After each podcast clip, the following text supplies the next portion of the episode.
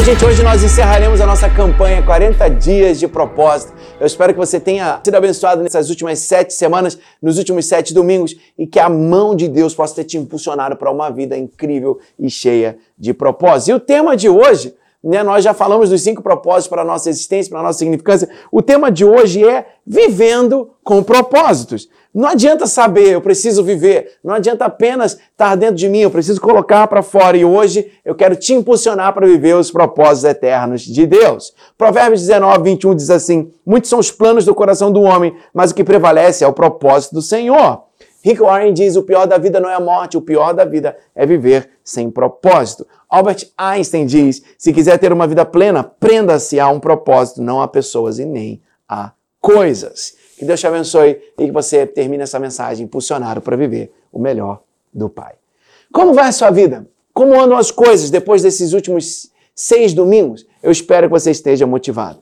Para quem não entendeu, o grande mandamento e, o grande propós- e o gran- a grande comissão são os dois momentos onde nós tiramos os cinco propósitos da nossa existência. E hoje nós vamos avançar aqui, fazendo uma releitura de cada propósito da nossa vida. O grande mandamento é amar o teu Deus como acima de todas as coisas e ao próximo como a si mesmo. A grande comissão é ide por todo mundo, pregando o evangelho, batizando-os em nome do Pai, do Filho e do Espírito Santo e tornando discípulos para Deus.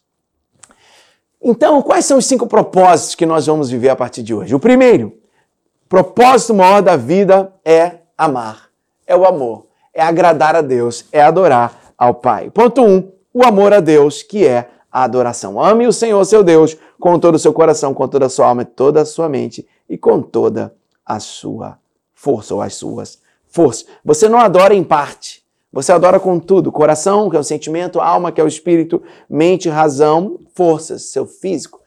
Tudo que está em nós precisa adorar a Deus. Deus é espírito. É necessário que seus adoradores o adorem em espírito e em verdade. Então, o primeiro propósito, qual é? Adoração. Segundo propósito, o amor à família de Deus, que é o quê? A comunhão. A comunhão. Mateus vinte e oito, dezenove diz: batizando esses seguidores em nome do Pai, do Filho e do Espírito Santo. Batizando-os no nome da Trindade, na família santa de Deus, naquela completude que se encontra nos três poderosos da nossa vida: Pai, Filho e Espírito Santo. Portanto, vocês já não são estrangeiros nem forasteiros, mas concidadãos dos santos e membros da família de Deus. Primeiro propósito, amar a Deus. Agradar a Deus, adorar. Segundo, amar os meus irmãos, amar a família que Ele me deu, comunhão. E terceiro, o amor à palavra de Deus. É o quê? O discipulado. Mateus vinte e oito, vinte diz: ensinando-os a obedecer a tudo que tem ordenado a vocês. Você não pode amar a Deus se não amar a sua palavra. Não tem como dizer que ama a Deus e não ama a palavra. Não tem como dizer que ama Jesus e não ama a igreja, não ama a noiva. Não tem como. Mas se alguém obedece essa palavra, nele verdadeiramente o amor de Deus está aperfeiçoado. Dessa forma sabemos que o amor está e Deus está nele. Então já falamos do amor a Deus, agradar, adorar, o amor à família dele, discipular, a comunhão. E terceiro, o amor à sua palavra, discipular. E quarto ponto, o amor ao próximo, que é o quê? O serviço. Doarmos. Marcos doze, trinta e um diz: ame os outros como você ama a si mesmo. Você não pode amar sem servir. Você pode servir sem amar, mas quem ama serve, quem ama doa. Pela terceira vez ele disse: Simão, filho de João, você me ama? E Pedro ficou magoado com Jesus por ele ter perguntado pela terceira vez: você me ama? E ele lhe disse: Senhor, tu sabes todas as coisas e sabes que eu te amo. E disse-lhe Jesus: cuide das minhas ovelhas. O serviço é a prova de quem ama, se importa e cuida, como Jesus fez e ensinou a Pedro. Um amor que não serve, não serve. Quinto ponto e último. Qual é o quinto propósito? O primeiro é adorar, o segundo é ter comunhão, o terceiro é discipular, o quarto é servir. E o quinto, o amor aos perdidos desse mundo, missões.